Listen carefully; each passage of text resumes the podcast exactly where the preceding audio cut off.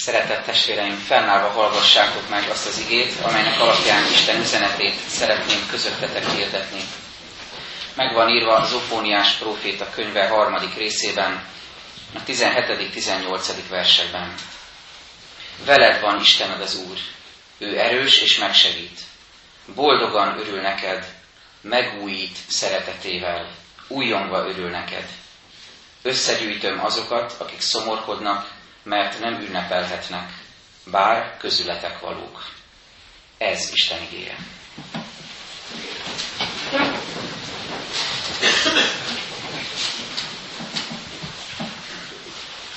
Mai napra az év utolsó vasárnapi Isten tiszteletére nagy szeretettel hívtuk, vártuk a gyülekezet tagjait, és külön szeretettel meghívással azokat, akik ebben az évben búcsúztak el úgy szeretteiktől. Minden egyes vasárnap jöhetünk vigasztalásért. Jó lenne most megerősödnünk először is ennek a reménységében, üzenetében, hogy nem csak akkor, amikor külön erről szól az Isten tisztelet, és hirdetjük, és várjuk is erre a testvéreket, akkor várhatunk vigasztalást az Úrtól, hanem minden egyes vasárnap valójában azért jöhetünk Isten szín elé, hogy vigasztalást találjunk nála. Például gyászunkban, akár friss gyászunkban, akár évek óta vagy évtizedek óta hordozott szomorúságunkban. Vagy betegségeinkben, szenvedéseinkben, vagy akkor, amikor csalódások állnak mögöttünk, és valamiben, vagy valakiben, vagy önmagunkban csalódtunk, vagy egy helyzettől mást vártunk, és máshogy alakult, jöhetünk vigasztalásért vagy vívódásainkban, döntéshelyzeteinkben, amikor nagyon fontos lenne, hogy ne csak bölcs tanácsokat halljunk, ne csak mások, vagy az ige tanácsát hallgassuk meg, hanem Istentől valamilyen fajta szeretetteljes, felemelő, vigasztaló üzenetet is halljunk, hogy ebben a légkörben tudjunk jól dönteni. Vagy amikor megszomorodunk esetleg önmagunk miatt, amikor, hiszen a keresztény emberrel ez is megtörtént, amikor ránk terhelődnek saját terheink, bűneink, és amiatt érzünk szomorúságot, hogy bár nagyon szeretnénk Istennek kedves életet élni, de nem mindig sikerül. Na, amikor ez ránk terhelődik, és emiatt érzünk szomorúságot, akkor is jöhetünk vigasztalásért. Vagy amikor szeretteink miatt szomorodunk meg. Vagy valamilyen konfliktus helyzet miatt, vagy egy hosszan elhúzódó betegség miatt, egy olyan imádságunk miatt, amit már nagyon régóta mondunk az Úrnak, és rátszólag nem kapunk rá feleletet, akkor is jöhetünk vigasztalásért. És akkor is, amikor a világra tekintünk, benne élünk ebben, és, és látjuk, hogy mi zajlik körülöttünk, és esetleg emiatt szomorodik meg a szívünk, és látjuk a világ nyomorúságát, Isten nélküliségét, és ez szomorítja meg a szívünket, ilyenkor is jöhetünk az Úrhoz vigasztalásért. És mindezt azért tehetjük, mert, ahogy szoktuk is mondani, és az eleink régiek így is mondták, a vasárnap az Úr napja. Minden nap az Úré, hiszen az idő az övé, az idő fölött is Úr, és a napjaink fölött is Úr, de mégis a vasárnapot szoktuk így nevezni, hogy az Úr napja, amelyet különösen is neki szentelünk, neki szánunk, és ilyenkor a feltámadt Jézussal találkozhatunk. Ilyenkor azt ünnepelhetjük, hogy ő győztes volt a halál felett, és a mi életünk felett is, és minden helyzetben szeretne győzedelmeskedni szent lelkével. Zofóniás próféta könyvéből olvastam egy nagyon bátorító, nagyon vigasztaló üzenetet, ami most felemelheti szívünket. Zofóniás próféta neve is beszédes név, hogy megszokhattuk a bibliai nevek kapcsán, különösen a próféták nevei kapcsán. Azt jelenti, elrejt az Úr. És olyan jó volt erre rá tekinteni, rácsodálkozni, hogy most mi így lehetünk együtt Isten végasztalásában, hogy azért jövünk, hogy ő rejtsen el az ő ölelésébe. Hogy a Bibliában olvassuk, hogy az ő markába metszett bennünket, markomba metszettelek téged, elrejtelek téged, vigyázok rád, hordozlak karjaimban. Ugyanennek az üzenetét olvassuk. Vagy amikor látok egy, egy édesanyát, aki ugye magára köti a gyermekét ilyen hordozóba, egészen közel van hozzá a gyermeke, abban is ezt az ölelést, ezt a szeretetteljes vigyázást, óvást, védést érzem. Velem van ez a gyermek, mondja ez az édesanyja, és vigyázok rá, ugyanígy vigyáz ránk az Úr, elrejt bennünket. És amikor mi most talán vigasztalásra vágyva pont ezt éljük át, hogy erre van szükségünk, hogy Isten magához öleljen, akkor ezt hallhatjuk meg a próféta üzenetében is. aki egyébként egy rendkívül zűrzavaros korban proféták, ahogy általában a proféták tették ezt, Krisztus előtti 8.-7. század fordulóján, amikor az északi országrész már elveszett, már asszír megszállás alatt van, a déli még áll, egymást követik a istenfélő és kevésbé istenfélő királyok, és kezd kibontakozni mindaz a, az üzenet, ami a profétikus könyvekben megnyilvánul. Kicsit ilyen fenyegetésként is ott van a nép feje fölött a fogságnak az árnyéka, és ekkor szólal meg ez a rendkívül felemelő, váratlanul nagy szeretetet hordozó üzenet. Ahogy mondom, ott lebeg a fogságnak a réme a nép fölött, akiket még nem hurcoltak el, és arra gondoltam, hogy a mi életünkben is lehetnek ilyen helyzetek, amikor valamit fogságként, rab, rabságként élünk át, vagy értelmezünk. Az ember rabja lehet egy gondolatnak. Az ember rabja lehet még, ne értse félre senki, együttérzéssel mondom, de mégis az ember rabja lehet még a gyásznak is. Rabjává válhatok egy gondolatnak, ami úgy kezdődik, hogy mi lett volna, ha a megváltoztathatatlannak. Rabjává válhatok valaminek, ami már nem tudok változtatni, de mi újra meg újra visszaköszön az életemben. És ahogyan Isten az ő népét a Szentíráson végigvonulva mindig kimenekíti a fogságból, mindig a szabadítás Isteneként jelenik meg, Jézusban is ezért jön el. Ezt ünnepeljük karácsonykor, hogy ő megszületik szabadítóként, megváltóként. Ugyanígy bennünket is ezekből a rabságra jellemző helyzetekből, helyzetekből szeretne kimenteni, és így ad nekünk vigasztalódást. Néhány magyarázó úgy fogalmaz, többeknél is olvastam, hogy olyan ez az Ofóniás 3.17, mint az Új Szövetségben a János 3.16. Ez a, az evangélium szíve, és az Ószövetségben is megjelenik az evangélium, az örömhír, hiszen majd fogjuk látni, hogy kibontakozik előttünk, hogy Isten hihetetlen, hatalmas és nagyon kedves szeretetéről szól ez az ige. Ez vigasztaljon most mindannyiunkat, bátorító üzenetként. Az első, amit olvasunk az igében, hogy veled van Istened az Úr. Közelítsünk a másik irányból. Amikor szomorúságban, gyászban, elesettségben, csalódottságban, bármilyen nehéz helyzetben, próbatételben van részünk, akkor sokszor átéljük az elhagyatottságot, hogy magunkra vagyunk hagyva. Még akkor is, amikor talán körbevesznek bennünket a, a családtagjaink, akik nagyon szeretnek minket, hordoz bennünket esetleg egy hívő közösség, imádkoznak értünk, és mégis az ember ilyenkor nagyon sokszor átéli ennek a mélységét, hogy ebben egyedül vagyok. Bármennyire is körbevesznek olyan emberek, akik segíteni akarnak, akik imádkoznak, és tudom, hogy, és hiszek, úrban tudom, hogy ő segíteni tud rajtam, és mégis átélem ennek a nagy-nagy mélységét, hogy most egyedül vagyok, magamra maradtam. És azért is gondolhatja ezt az ember ilyen helyzetekben, én magam is átéltem már ezt, mert ilyenkor azt érezzük, azt éljük meg, hogy azt a helyzetet, amiben vagyok, más nem értheti meg. Lehet, hogy az eszemmel tudom, hogy ez már mással is előfordul, de ez nem vigasztal. Ez biztos, hogy ez nem vigaszt ebben a helyzetben. Ebben most én vagyok benne, és úgy érzem, hogy ezt más nem értheti meg. És ezért érzem úgy, ezért tapasztalom azt, hogy magamra maradtam, senkire nem számíthatok. Nekem kell végig küzdeni ezt a helyzetet, nekem kell megküzdenem ezt. És ebben a végtelenül ránk zuhanó magányban, elhagyatottságban köszön ránk ez az evangélium üzenet a profétai könyvből. Veled van Istened az Úr. Még személyesebben fogalmazva hadd mondjam így mindannyiunknak, ezt mondja Isten, veled vagyok. Veled vagyok ezekben a nagyon mély, nagyon magányos helyzetekben. Támogatlak téged. Ugyanez a mondat, ez a nagyon biztató két szó sokszor előkerül a Bibliában. A pátriárkáknak is mondja az Úr. Izsákot is így szólítja meg.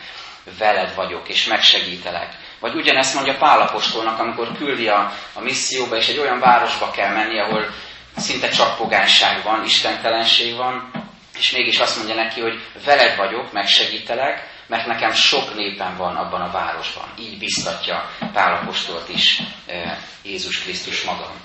És ez a karácsonyi evangélium lényege is, hogy velünk az Isten. Aztán az Ézsaiási proféciában hallottuk is, hogy a szűz fog a méhében fiút szül, és nevezi nevét Immanuelnek, ami azt jelenti velünk az Isten.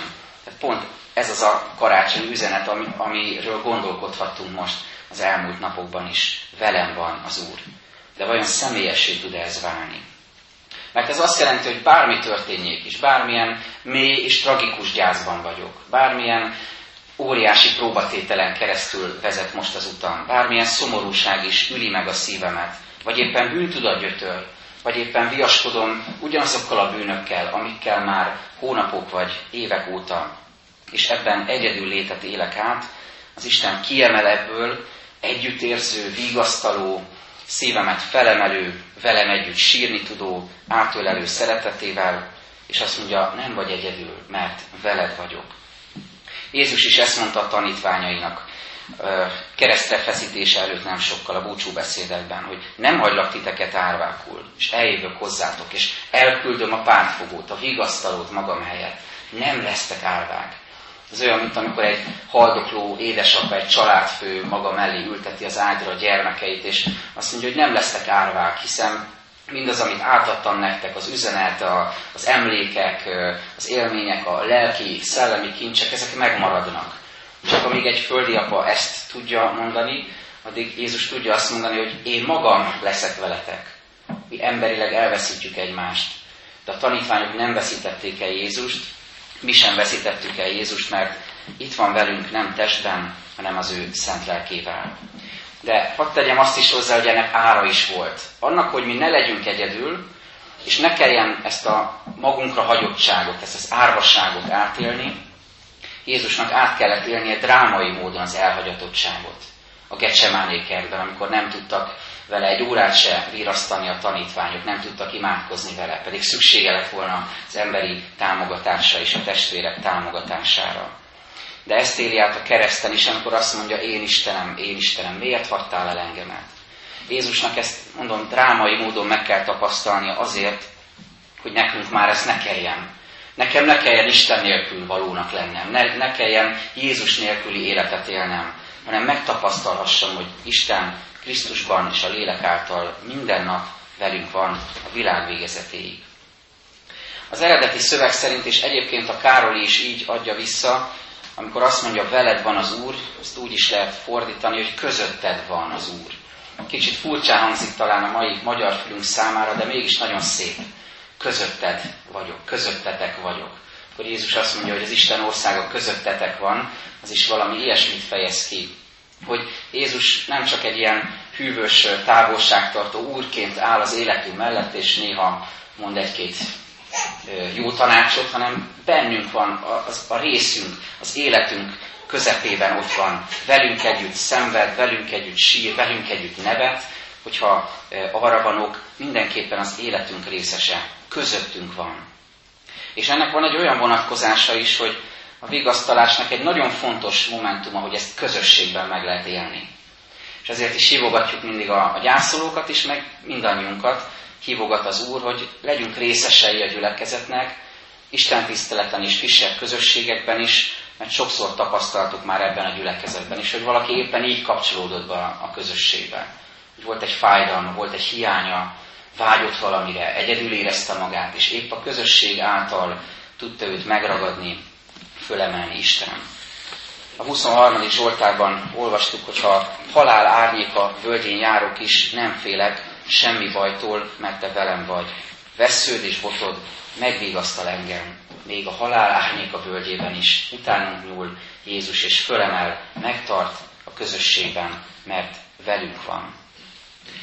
Aztán a második, amit olvasunk ebben az evangéliumi üzenetben, hogy ő erős és megsegít erős és megsegít. Úgy is mondhatnánk, hogy nem csak, hogy velünk van az Úr, hanem tovább is segít bennünket, tovább lendít bennünket a holdpontjainkon. Erős ő, és megtart, úgy is lehetne fogalmazni, fenntart, megőriz, gondot visel ránk minden körülmények között.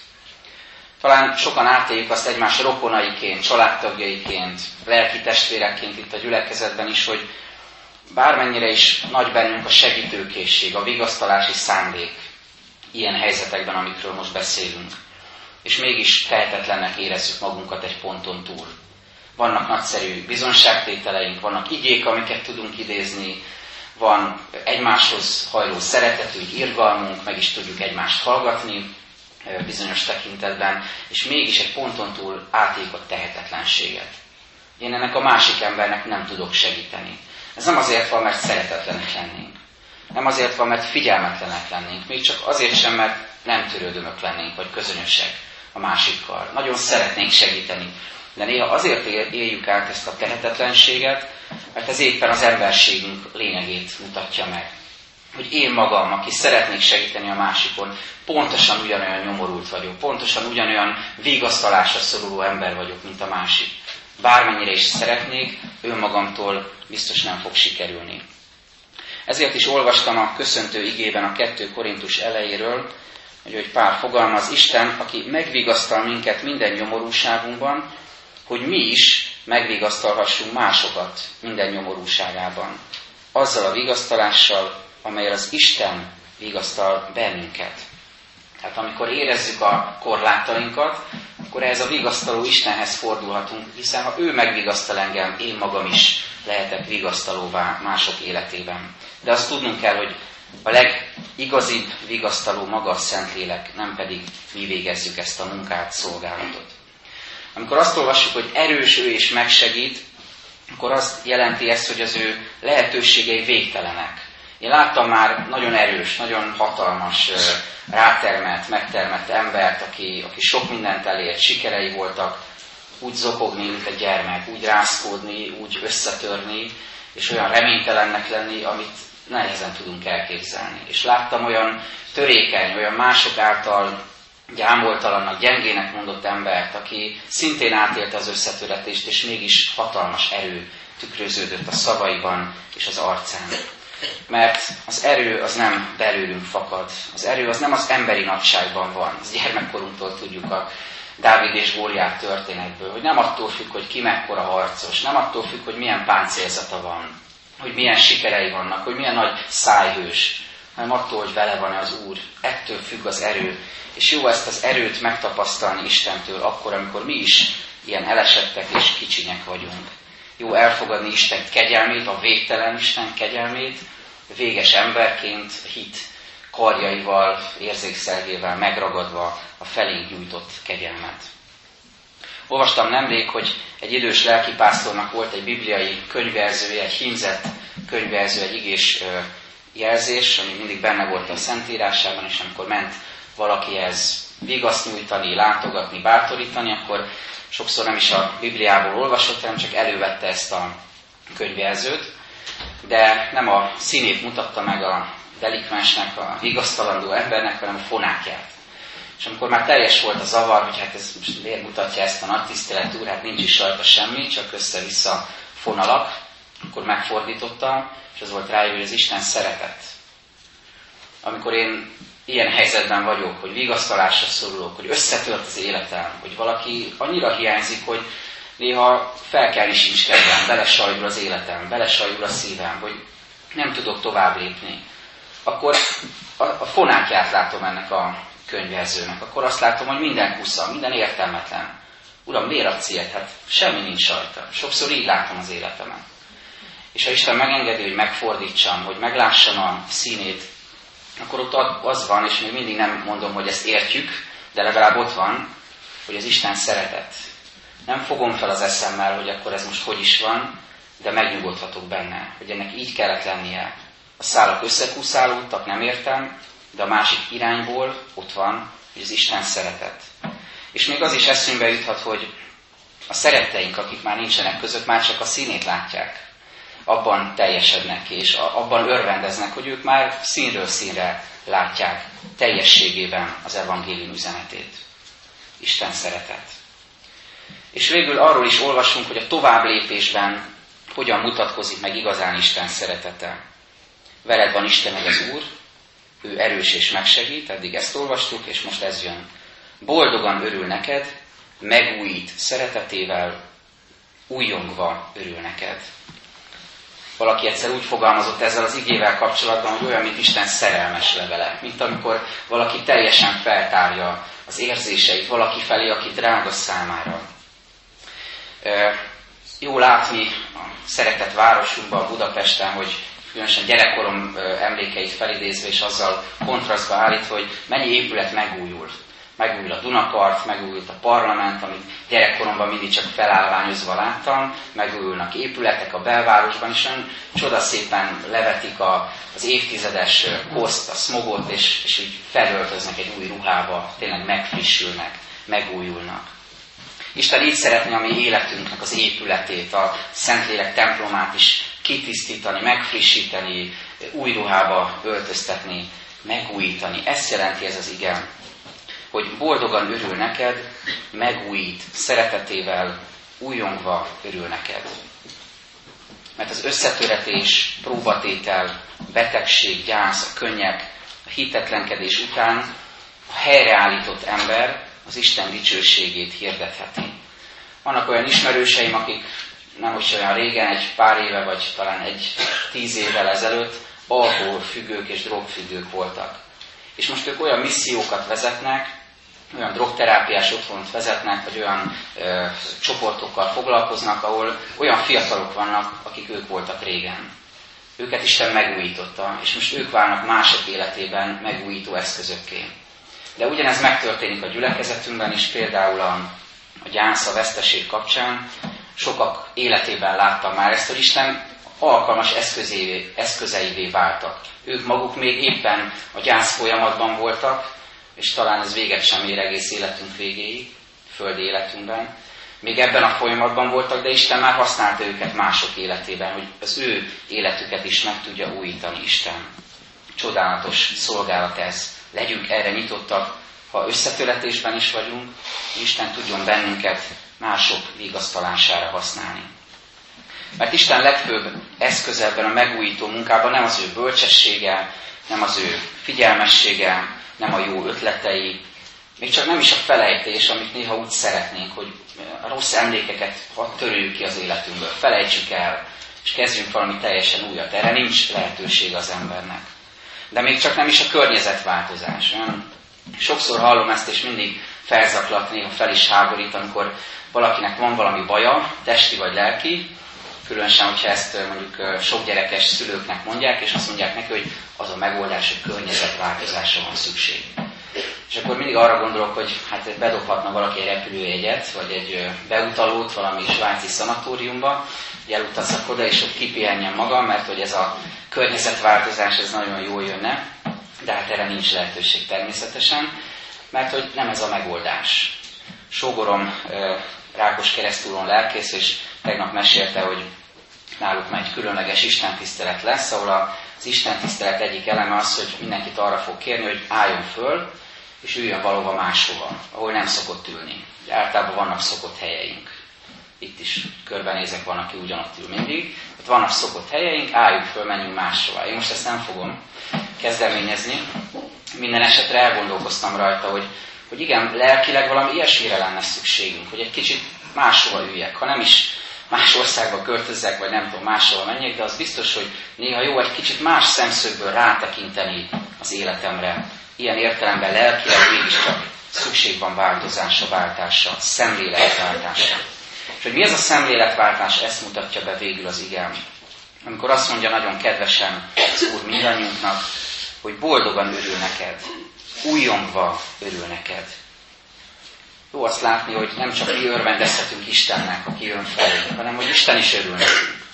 Jézus is mondja, hogy milyen örvendezés van a mennyek országában, egyetlen megtérő bűnösen. Gondoljunk erre, amikor valaki átadja az életét Istennek, hogy a menny örül, Isten örül olyankor.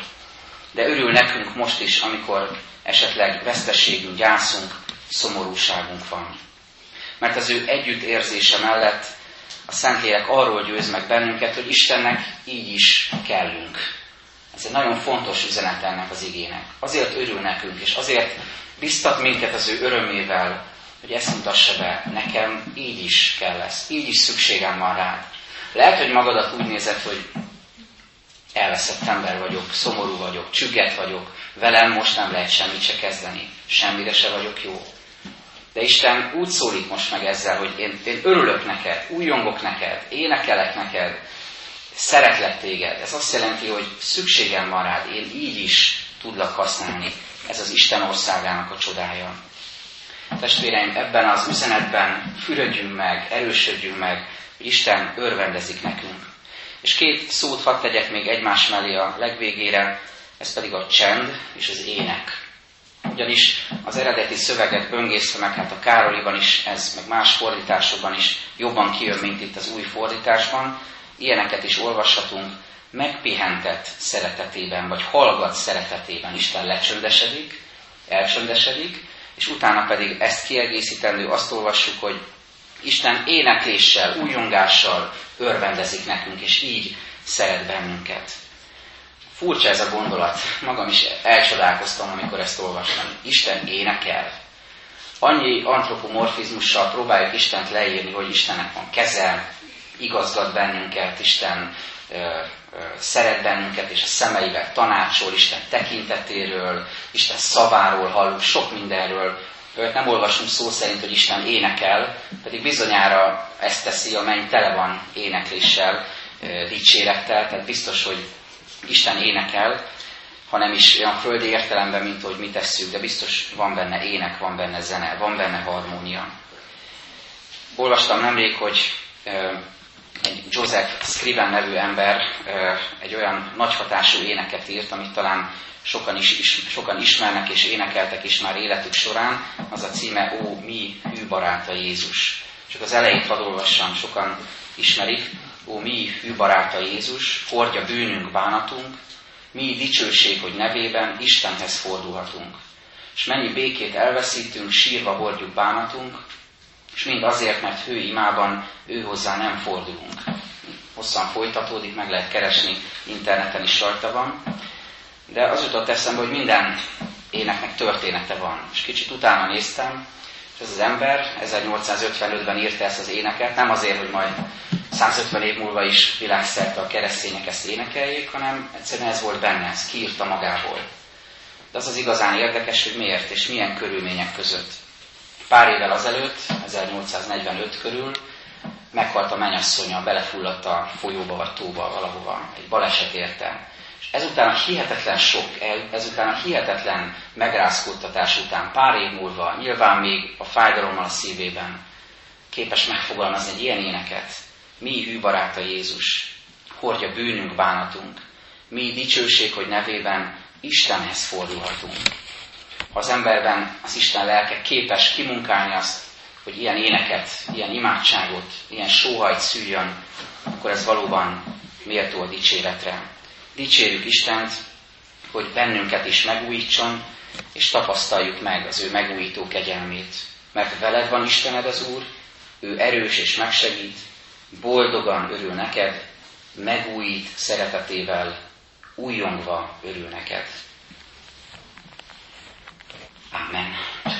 Csöndesedjünk most el, és Isten előtt bontsuk ki azt, ami a szívünkben van, imádkozzunk.